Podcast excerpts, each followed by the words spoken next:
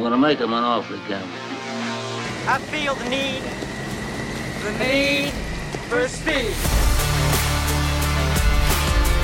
He's watched every movie more than once. He's Stephen Fenech.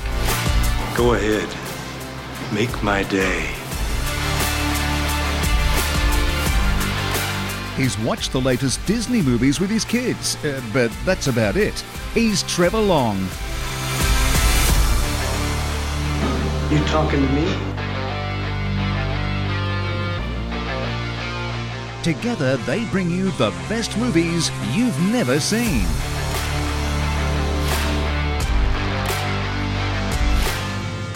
I will look for you. I will find you. And I will kill you. Rent, buy or stream the latest and greatest movies on Fetch.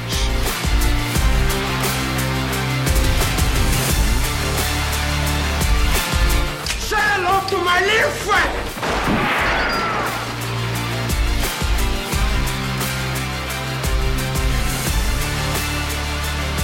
The best movies you've never seen. The first rule of Fight Club is you do not talk about Fight Club. With Stephen Fenech and Trevor Long. This is the captain. Brace for impact. Hello and welcome to our brand new podcast, The Best Movies You've Never Seen. My name is Stephen Fenech. You can call me a total movie nerd. And I'm joined by my good mate, Trevor Long, who... we've named this podcast after. He hasn't seen many movies, so this is a really inspired by Trevor's lack of his movie experience. Trevor, how are you going? Really good, mate. I lived a sheltered life, and I didn't see anywhere near as many movies as you did, not through lack of interest, perhaps just through lack of time. I don't know, but I'm absolutely looking forward to discovering a whole bunch of movies that I should have seen. Well, this podcast was inspired by, of course, you know us from our Two Blokes Talking Tech podcast, which has been running for more than 10 years. And we often branch out on tangents talking about various things. And this idea for this show came up from a conversation we had about a couple of movies. I think one in particular, Sound of Music, which you'd never seen. And that's where the seed of this podcast grew from. But you basically can't believe that there's someone on the planet that hasn't seen some of the most iconic movies ever. And I hope, frankly, that I'm not the only one. Yeah, I think you're not the Lone Ranger there. There's a lot of the movies, and we've got a great list of films we're going to be going through each week. We're kicking it off though with we're coming in hot, I think, with a great film, The Godfather. Now, often considered by many movie fans as one of the best films ever made. It is my personal number one movie of all time, my favorite. I'm a tragic Star Wars fan, I know, but this has a special place for me.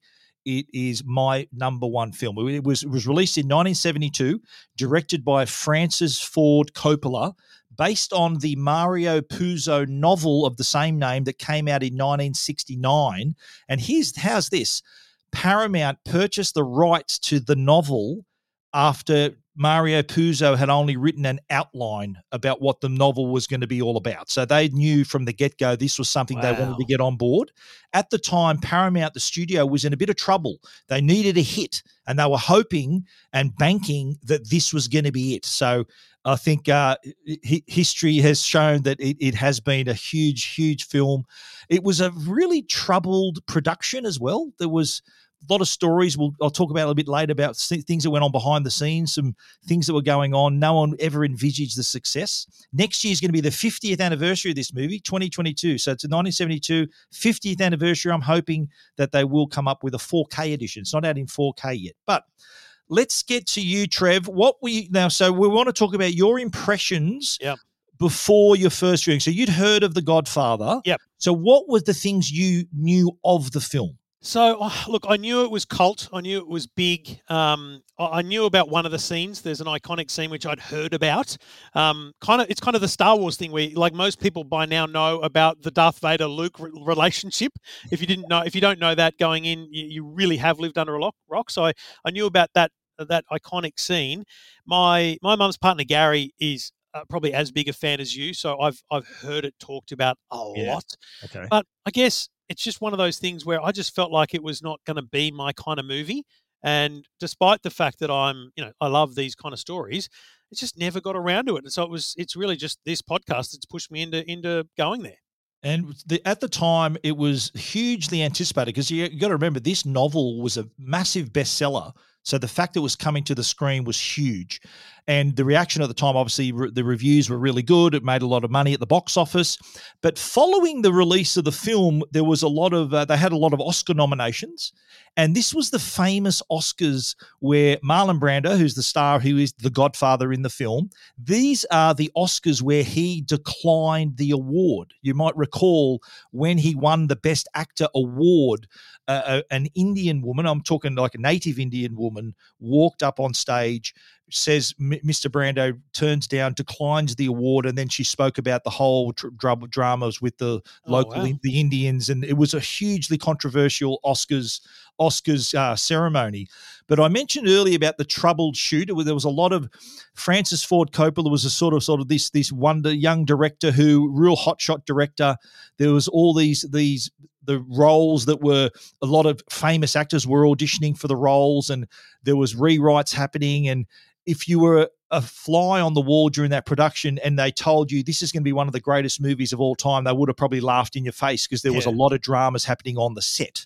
So, look, I think let's dive into it. But for those of you who haven't seen The Godfather yet and maybe want to go watch it, this is your chance. This is what we call the last exit before the freeway. So if you haven't watched it, you can access The Godfather. You can stream it on Fetch. And Fetch is just the great way to watch movies. It's the best way to discover movies as well. They've got over 9,500 movies to buy or rent in the movie store, including all the latest releases. Fetch gets them at the same time as Apple and Google and other platforms.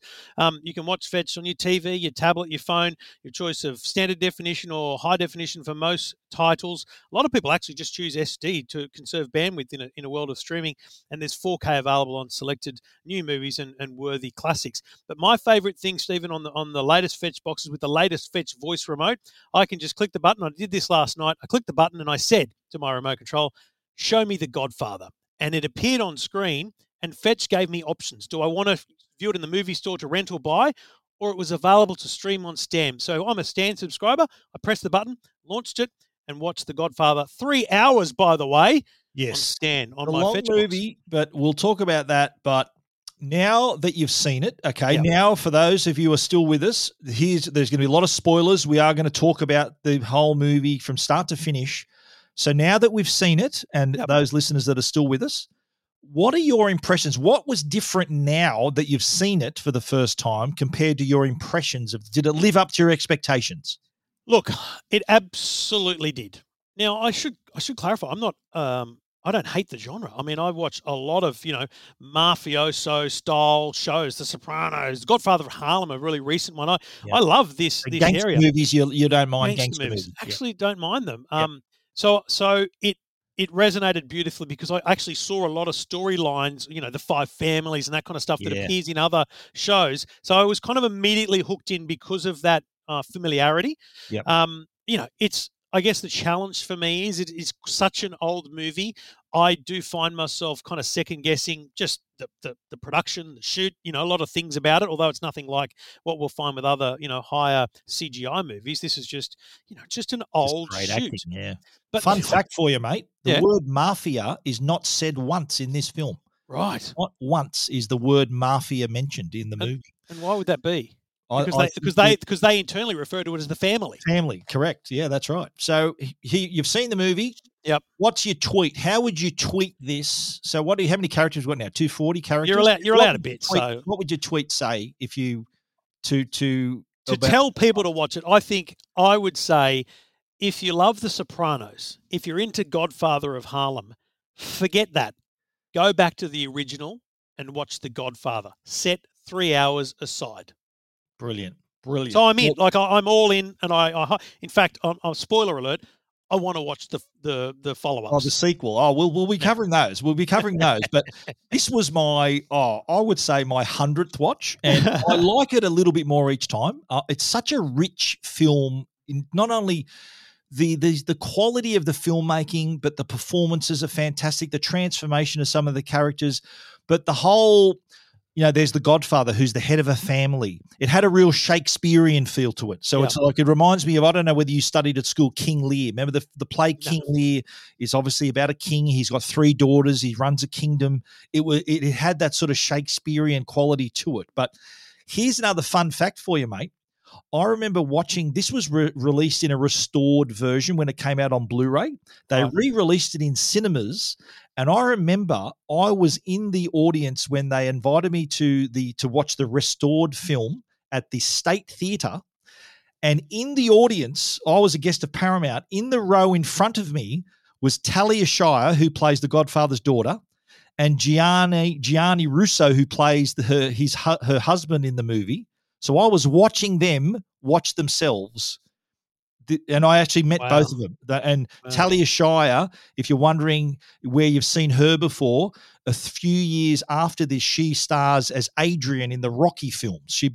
She's Rocky's wife in those films. But let's move on. Just before you move on, and I think this will be fascinating for people, you're watching a movie for the 50th or 100th time. Yeah. When you say you discover new things, I mean, is that because you can essentially tune out from the overall storyline and see past the arc and see the detail? Like, what are you seeing? I'm seeing a lot of, like, well, performance is the thing that you see first, but you notice little things happening in the background. You notice that there is, you know, there's just a little subtle movement of the eye. One of the actors does something here. The way this camera move they make, and you remember this is 1972. So it was quite a technical shoot. Like, I'll give you an example. The very first shot of this movie, do you remember that Bonasera is in the office with the Godfather, and the famous first line, I believe in America.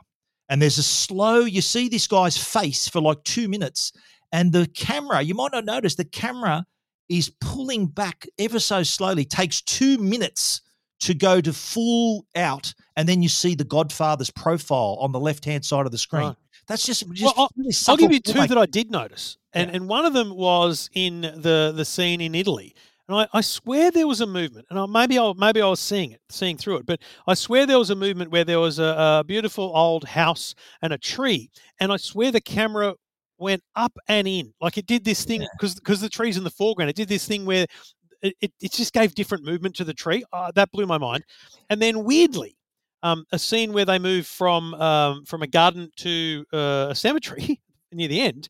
Yep. It felt like the fade from the garden to the cemetery actually put the people that were standing out the front. It felt like it was such a slow fade. It put the people at the front in the garden and then moved them there. It was this weird thing. I actually rewound it and went, that was interesting. That was awesome. Now, there are some good transition scenes. We'll talk about one after one of my favorite, the memorable scenes in a minute, but let's look at the cast. The cast of this movie, Marlon Brando was at the height of his powers here.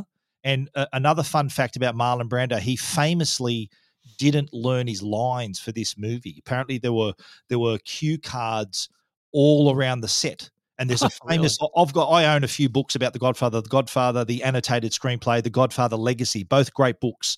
There's a great shot of Robert Duvall, who plays Tom Hagen, who is standing opposite Marlon Brando, and he is wearing a cue card.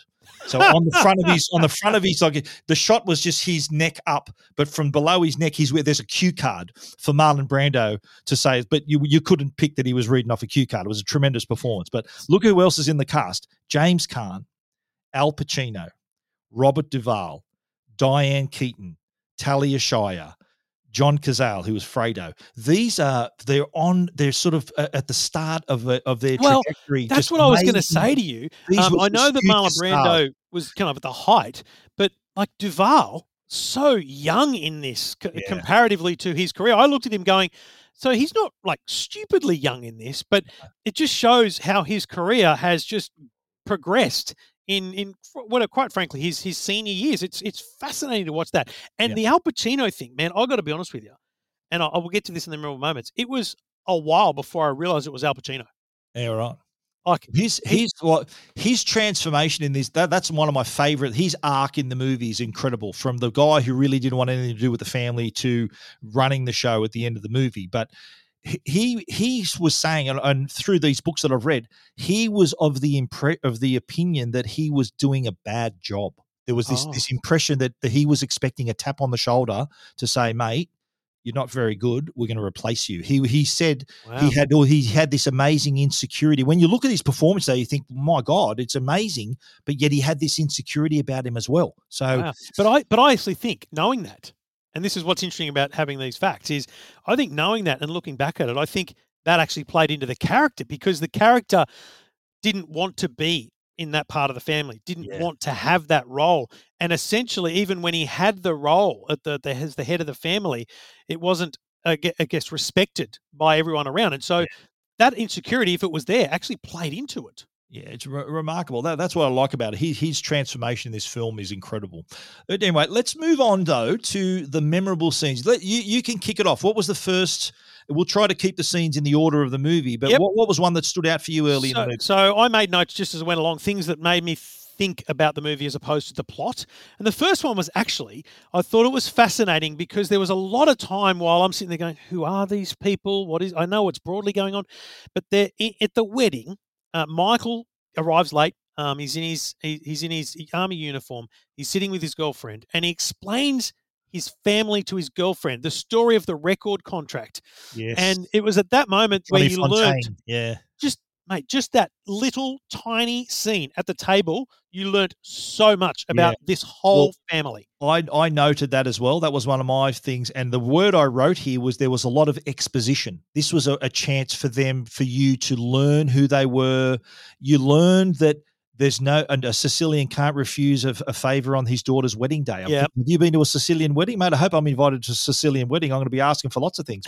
But that was remarkable in itself. But just the sheer scale of that wedding too was just like, have you ever been to an Italian wedding? They're big. They're big occasions. Yeah. I've been to a few myself. So it was good that was this real big start of the movie, started in a really big, bold way. And also, though, as you said, explained kind of the machine, how it works. And I love that story where he's explaining, goes, my father went with the band leader, and the famous line that he says first, by the way, one of the quote we'll get to, but he made him an offer he can't refuse. Michael says that more often in this movie than The Godfather does. So he says that a couple of times. Marlon Brando only says it once. Yeah, right. Moving right along, I reckon my next favorite scene was the whole. This was sort of a turning point. So the whole meeting with Sollozzo. So before this meeting, there was the talk about the white powder. They're thinking here's. At the moment, the family's invested in, they've got the olive oil business, but they've got their gambling, women, all these things that are what the Godfather calls harmless vices.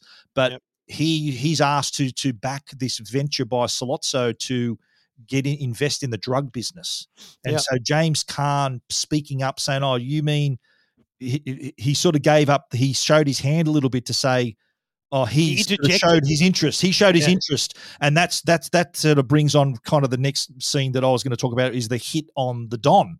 Sollozzo knew that the family was interested. The impediment was the Godfather. So that's hence the reason why they tried to kill the Godfather, because this is business, not personal. That's the line. That was remarkable in itself. You missed the horse's head though. No, but that's coming later. That's later. No, that's coming. They've shot the Don. No, they have too. No, the horse head as well. But the meeting about the drugs was unbelievable to me, because you learnt again. You keep learning about how to be part of the family. Yeah. You know what I mean? It was like they had this meeting, and the look from the Don, and then he stands up and says, "Listen, you never speak against the family. You never speak your mind. Don't ever let anyone think about the family." No, true. That was true. And no, you're right. We'll step back in time where from the wedding, remember, Johnny Fontane turns up and says, oh, look, this part. I want to get into a movie. And I like how when he goes, oh, I don't know what to do. I don't know. And then the Don blows up and says, what do you mean? You get started acting like a man. And he sends Tom Hagen to deal with Woltz, the head of the studio. And then, of course, you're right, leads us to the most probably – I reckon this is probably the scene that people know about even without watching the movie. And this is so when I referred to it at the start without spoiling it, this is the scene I meant. I knew about the horse's head, but I had never seen it. Yeah. So If I was on Millionaire and they said, you know, what's the most famous scene in The Godfather, I'd pick the horse's head, right? But man, that was some epic. It was an epic shot because when they first came into the bedroom, like, you know, kind of zoomed in on the bed, you're thinking, I thought, is that the head in there? Like, because you know, I knew it was happening. There's like this lump at the end of the thing. But actually, what I was looking at was just the dude, and he was strategically kind of on his side and up, and you're like, oh, and then he pulled the blanket back. You're like, that's just him. And then there's just a little bit of blood. And then he pulls it back and there's a pool of blood. Yeah. And, oh, man, I just thought that was so well done. Well, you can remember, but when Tom Hagen's gone to try to help him, to convince him to give Johnny Fontane the part in the war movie. Yep. And he said, look, I can make your union troubles go away. One of your stars is moving from heroin. And he was sort of thought he was being muscled. But then do you remember when he took him home? He goes, oh, why didn't you tell me you work for the Corleones, Tom? Takes him back to his house, shows him the horse. Remember, Khartoum was the name of the horse. Paid in the film, he says he paid $600,000 for the horse, and he wasn't even going to race him. So he showed his love for this horse. So he did say, I'm not going to race him. I'm going to send him to stud, which is much more lucrative in the horse game than racing. Well, the horse head in the bed. Well, he got remember you were talking about the transition? Do you remember the bit when he sees the horse and he's just screaming at the top of his voice? The next shot is the Don with this sort of little grin on his face at the start of the Sollozzo meeting. He's sort of, you know, this is how far his powers reach. Yeah. Well, let's move on. I reckon another really memorable scene for me was, this is sort of where Michael now comes into his own, is when the Don's in hospital. Michael turns up. All the guards have been told to go away by the police captain, and Michael sort of has to take charge. He tells the nurse, "Stay here." Yes, look, the people are going to come here. They're going to come here to kill. You know who my father is. They're coming here to kill him. Yeah. So he takes charge. It's at that moment, I reckon, that he flicks the switch and says, moves his dad into the other room and says, "Don't worry, Dad, I'm with you now." I know he's with him physically, but him saying "I'm with you now" indicated that I'm in. I'm going to help you now. Well, you'll find this fascinating, and we should be clear. You know, you can't see my notes. I can't see yours. My next note, after the Don being shot, said the moment Michael told his girlfriend to go home.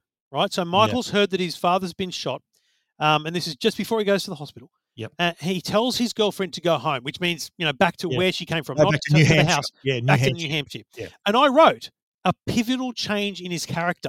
There you go. Because that's the moment where he goes, "Oh, I've got to be invested now in my father and my family, not in you." And I like that.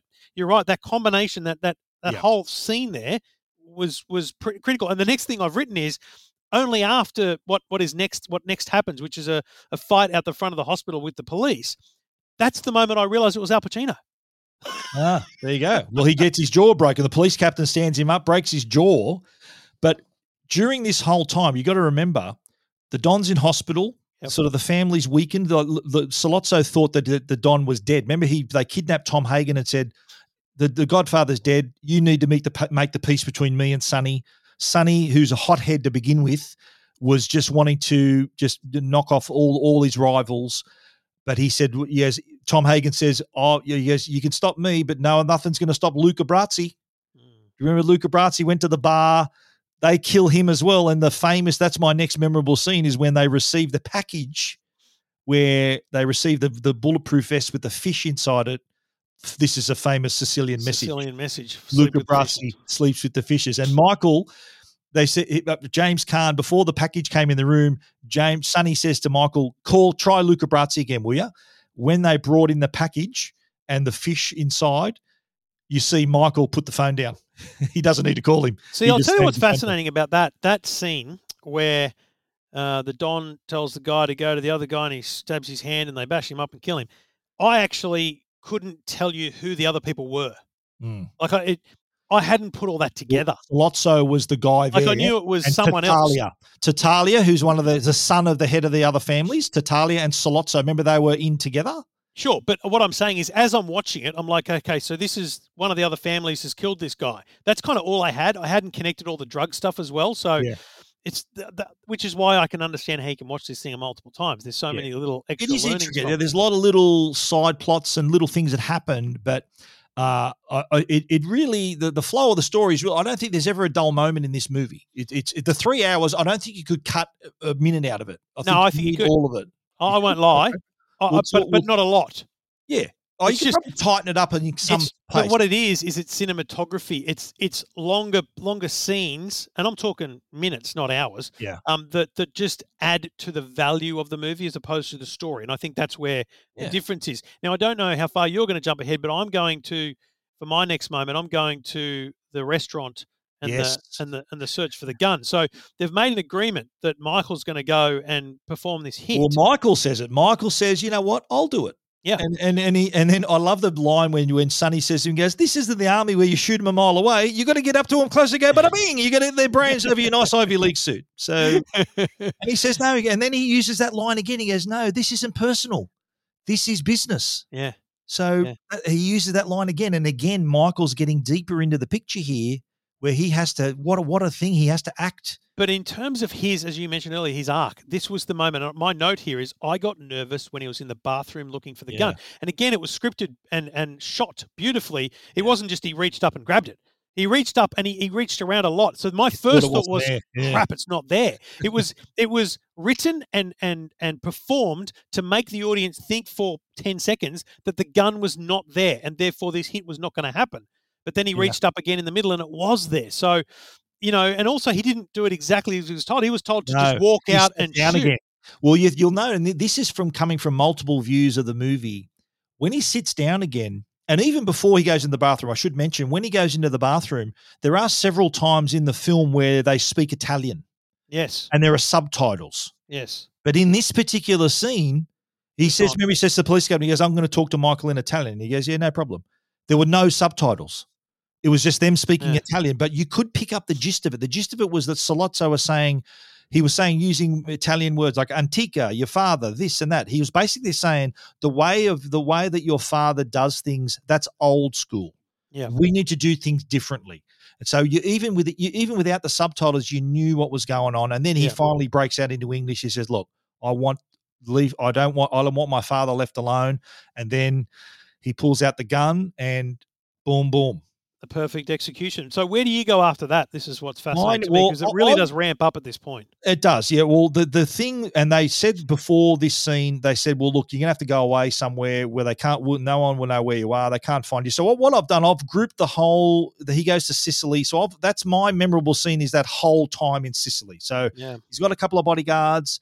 He's in a house. Don Tomasino is sort of his contact with America, and he's looking after him, and he meets the girl who originally he insults the father by thinking, "Oh, I saw this woman. She was beautiful. Well, she was wearing a purple dress." And he goes, "Oh, geez, that was his daughter." He was insulting her. Yeah, yeah. And then he said, "Ah, bring him here."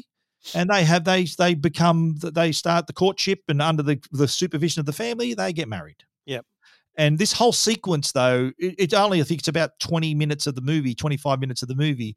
I'm not sure how much time has passed. I think we're talking 12 months has probably passed in this time, because they said at least a year is going to be away. Yeah, I felt like it was not that long at the start, because he still had the bruise on his face and things like that. So I felt like it was only months early, but I felt like the whole thing to where he's essentially going home might have been within the year, so not a full year, because it was like he should have come home after a year. And you've got to remember, too, during this period, so obviously there's flashback to the US. And this is also where Sonny gets hit. Well, so I was just going to say, because you've grouped the Sicilian thing, there's two things that happen here which are critical. And again, I've written in capital letters, "Oh my goodness," in other words. They kill Sonny in the most brutal way. And then almost straight after that, I'm like, "Oh my God, they killed the Italian wife." Yeah. I mean, it's a brutal, 15 minutes of the show. It is. It's a shock. That's one shock after the other. And I remember even watching it for the 100th time, watching Sonny get shot on the causeway is just really jarring. But also, too, this innocent victim, Apollonia, she's going to make a great American wife. And just it goes to show just how the tentacles of the mafia reach everywhere. And they got to him there as well. Also, in scripting and character work, the bodyguard, who runs away in guilt because clearly he was involved in the hit. Well, remember he asked me at the start. He goes, "Boss, are you going to be driving, boss?" He goes, "Yeah, it's me." He goes, "No, Apollonia's going to go to her mother's house where it's safer." But then the other bodyguard says, oh, no, she wants to surprise you with it because remember she was learning how to drive. Yeah. The whole thing, even knowing what's coming, you still, your heart goes out. But the whole, that whole sequence was, again, another a huge, I think probably the most beautiful part of the movie, really modestly shot. If you've got a nice big widescreen TV, I think even in HD, it's not on 4K yet, but it is really nicely done. One thing I've noticed too is that the movie has a certain tone to it. Sort of, it's got like a, not like a coppery tone. It's not a bright movie. Yeah. You'll notice a lot of the scenes are dark. It's a real darkly shot movie. Yep. But the scenes in Sicily were brilliant. But see, the fascinating thing for me after the explosion of the car was it was a very rapid fast forward to Michael being the head of the family at that point. Yeah. Like it just shot ahead, didn't it? The Don comes home from hospital, so he's sort of back. He's back in the picture. Then we see where Michael has decided to, he's met Kay again. Remember, he meets Kay, he goes, oh, she said, how long have you been back? She says, oh, a year longer, I think. So now from the start of the Sicily sequence to now, you're probably talking 2.5 to 3 years have passed. Yeah. So that's sort of had a lot of time for Michael to establish himself as now the head of the family. And then now they're talking about the move to Vegas, to Nevada, and how they go to meet Mo Green. I think that's that whole Vegas sequence too. Fredo's already there. Yep, Fredo's there. Casino negotiations. You know? Yeah. And this is the time, that scene in Vegas too is when he uses the term the second time, I'll make him an offer he can't refuse. So remember he says, oh, Mo Green's going to sell us his share of the casino. And Fredo goes, I guess Mo loves the business. He never told me anything about this. He goes, I'm going to make him an offer he can't refuse. So, hang on, something's going to happen there. So that really establishes Michael as – in that sequence where Fredo almost sort of takes the side of Mo Green and he says, Michael says to him, he goes, Fredo, you're my brother and I love you, but don't ever take sides against the family again. Which again was a flashback to the drug negotiation with the Don. It was basically Michael's way of pulling Fredo into line in the same way that the Don pulled Sonny into line at that other meeting, don't you think? Exactly right. Yeah, that's true. Exactly right. So here from, well, I don't know what your next memorable scene is, but in the garden. The garden with the Don, with his grandson. Is that what you're talking about? Yeah, I wrote he's losing his mind. So you could clearly see there at that point that he's starting to lose it. Beating himself, yeah. You know, apparently, bit of trivia, that scene, the script was written, by the way, by Mario Puzo, who wrote the novel, was co-written with Francis Ford Coppola, the director. They wrote the script. Right. My understanding is the scene with Michael and the Don in the garden where he's asking him, he goes, are you happy with your family? How's your boy? He looks more like you every day. That scene was actually written by someone else. I think William Goldman, maybe, I might be wrong, but another screenwriter came in to sort of to troubleshoot that scene, and it turned out really well. Like the Don saying, look, I'm sorry I'm repeating myself, but he goes, men can't be careless. Women and children be careless, but men can't be careless. And he kind of had a sense of regret to say, I thought I wished for something different for you. You know, Senator Corleone, Governor Corleone.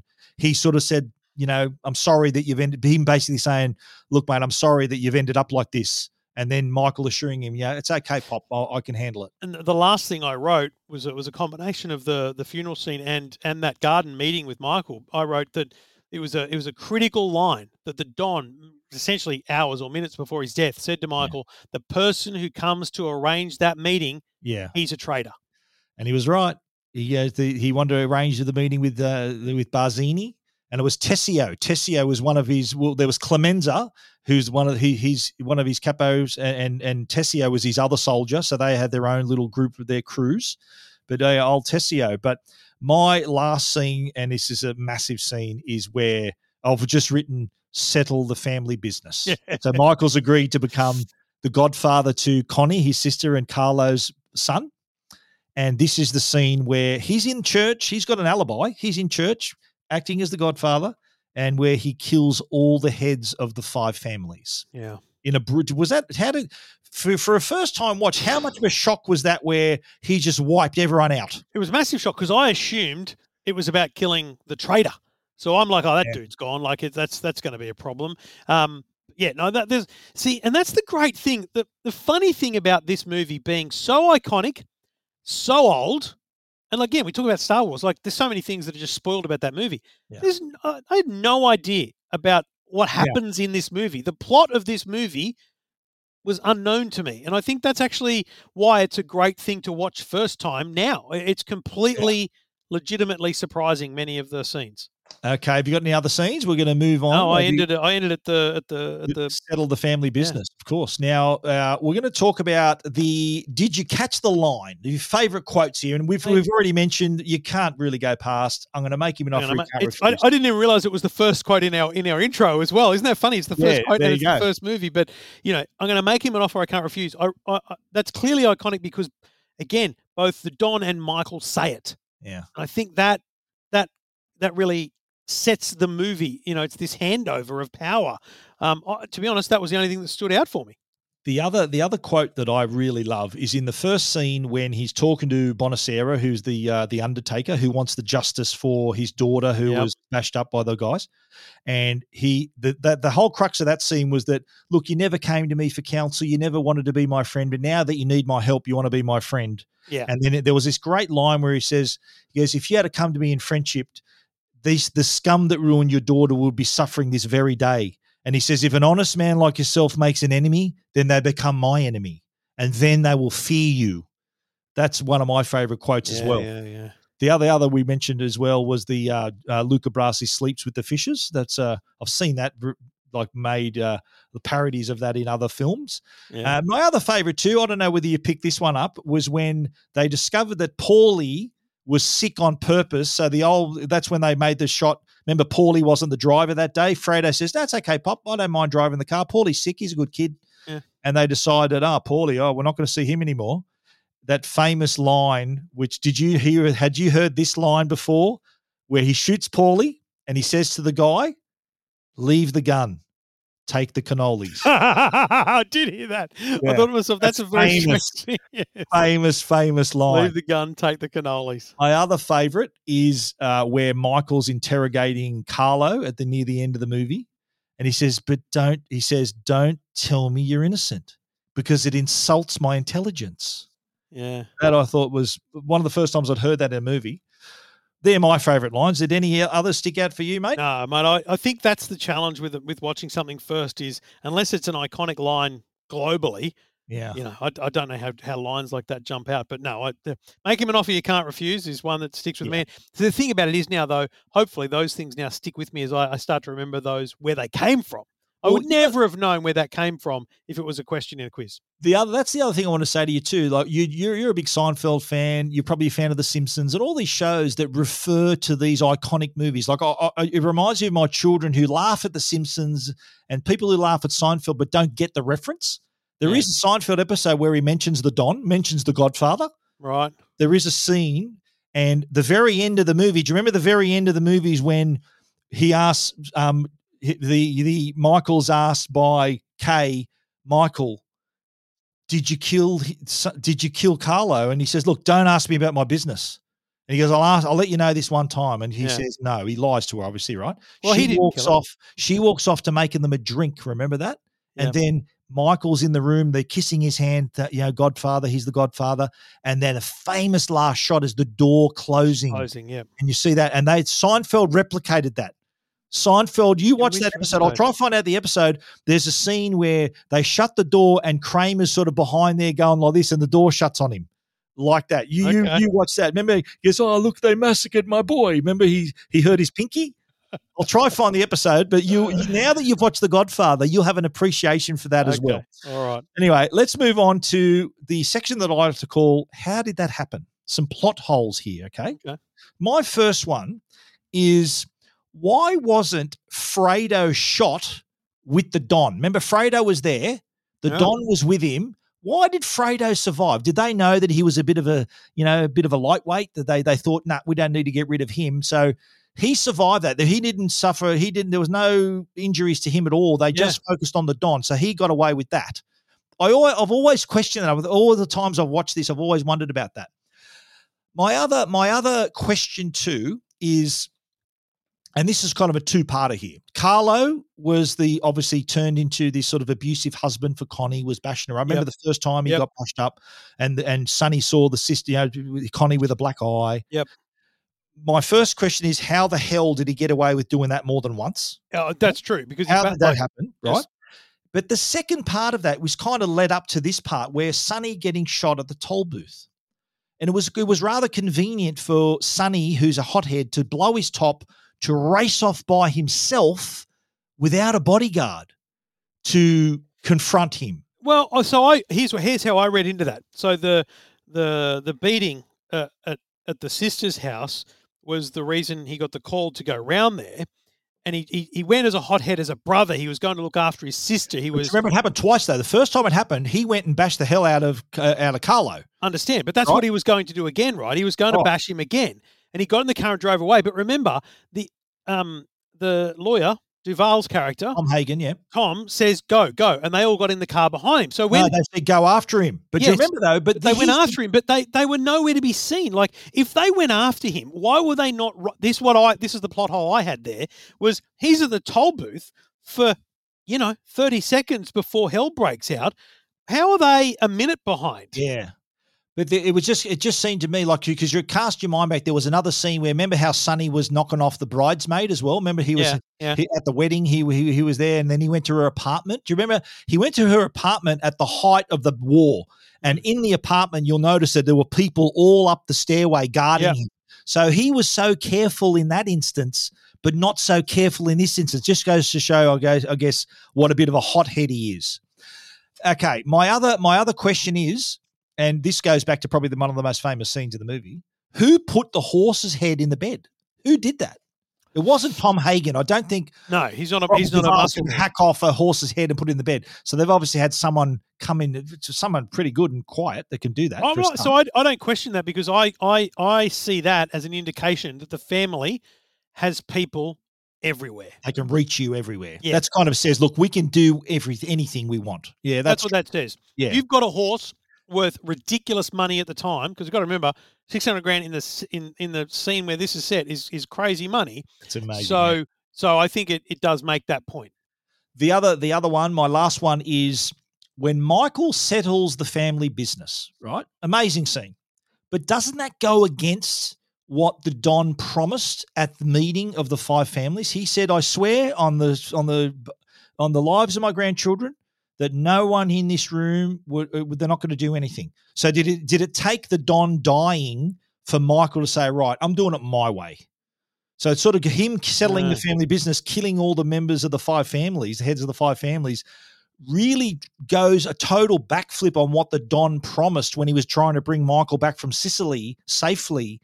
It kind of goes against that, doesn't it? So, but it does. I think the fact that the Don dies and Michael takes over. He waited, don't forget, he waited to do all that after his father passed away. It's like literally the moment where it all changes for the family.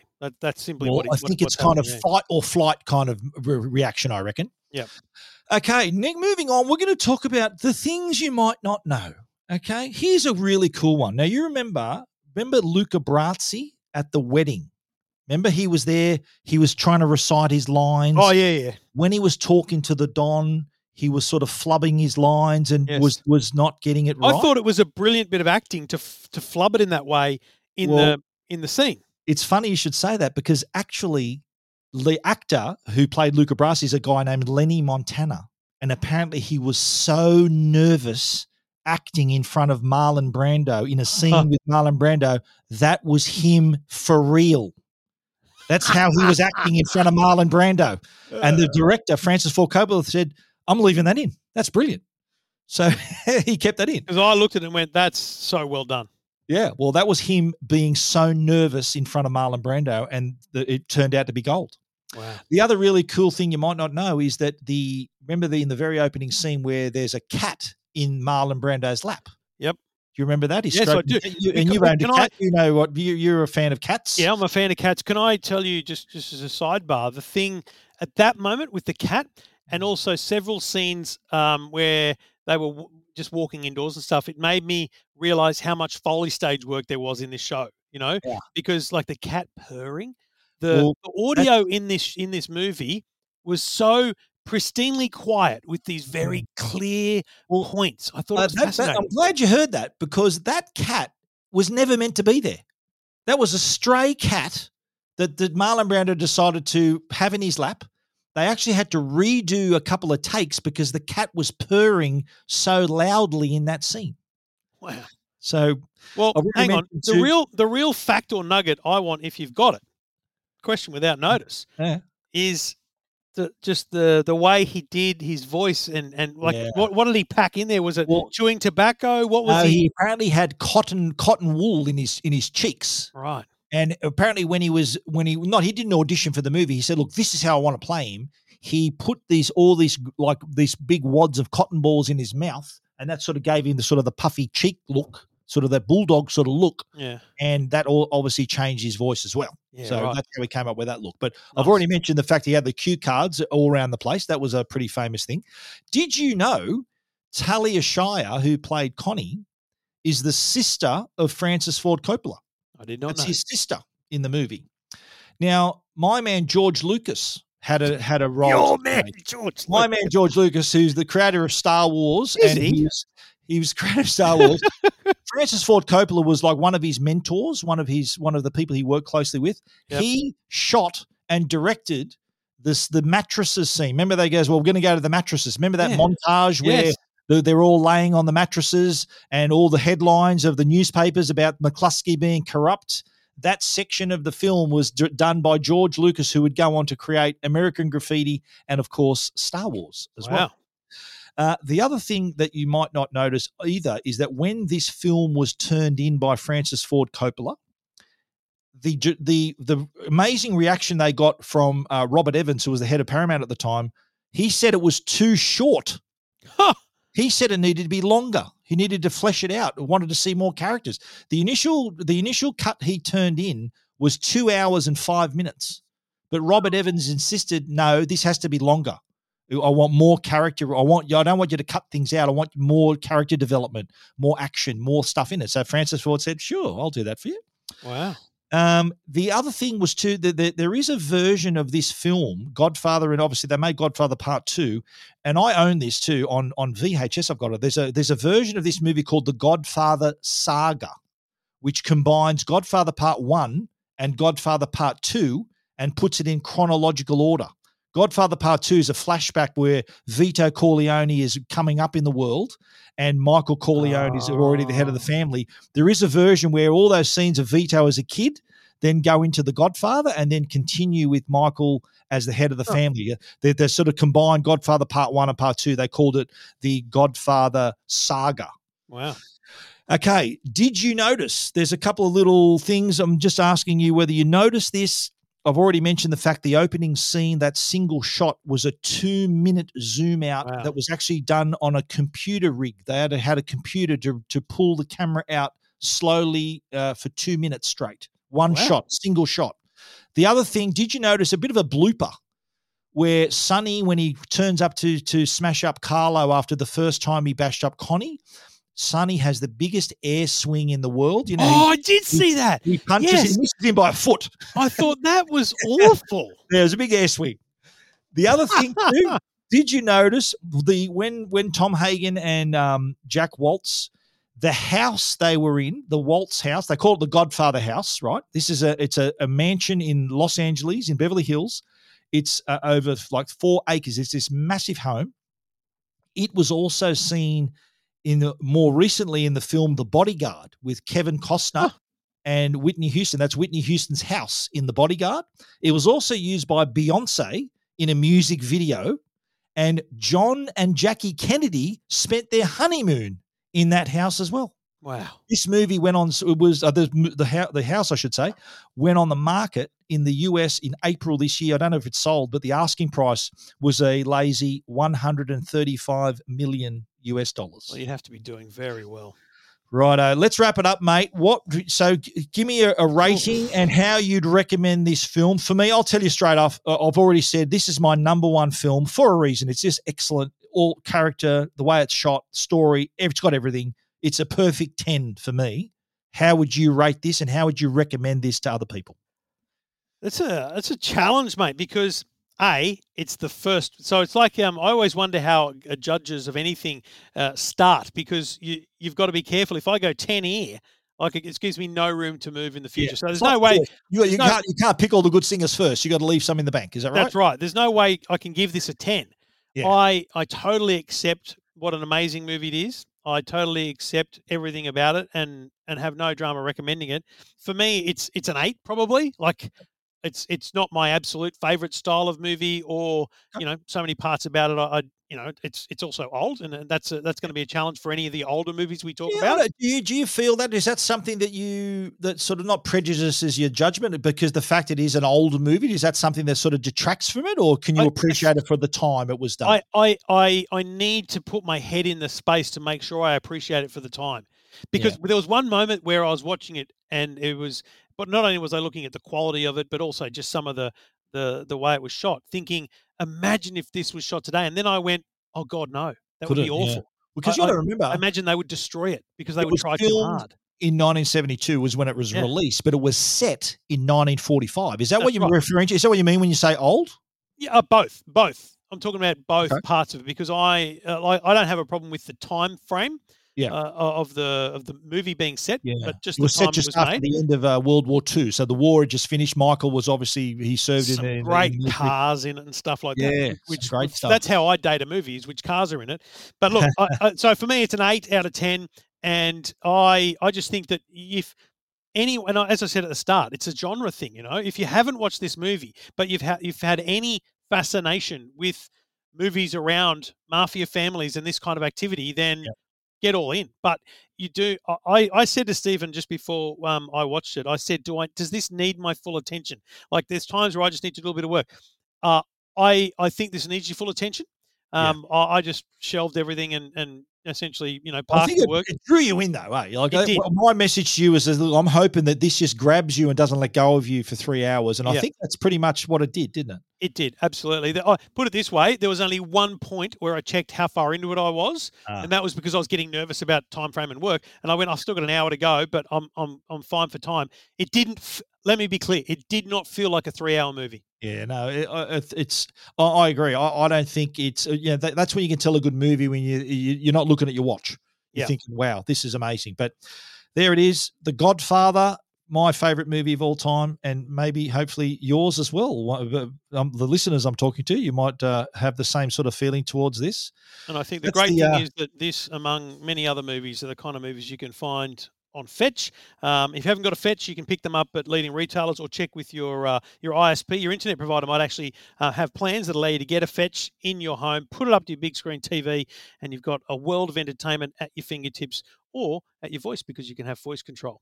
That's right. Well, that wraps up our first episode of the Best Movies You've Never Seen. We've covered The Godfather. Tune in next week. We're going to be to a movie that's a little bit more recent. We're going to be talking about Sully, the film based on Sullenberger, who crashed or landed the plane in the Hudson. Starring I know the story because I'm a news buff, so I know exactly what the story is, but I have no idea what kind of the backstory is and all that kind of stuff. So I'm looking forward to that one.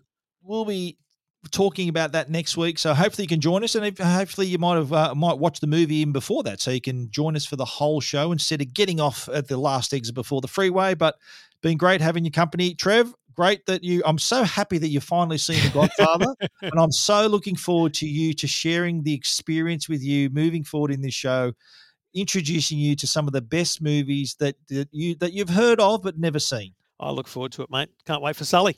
Good on you. Let's talk next week.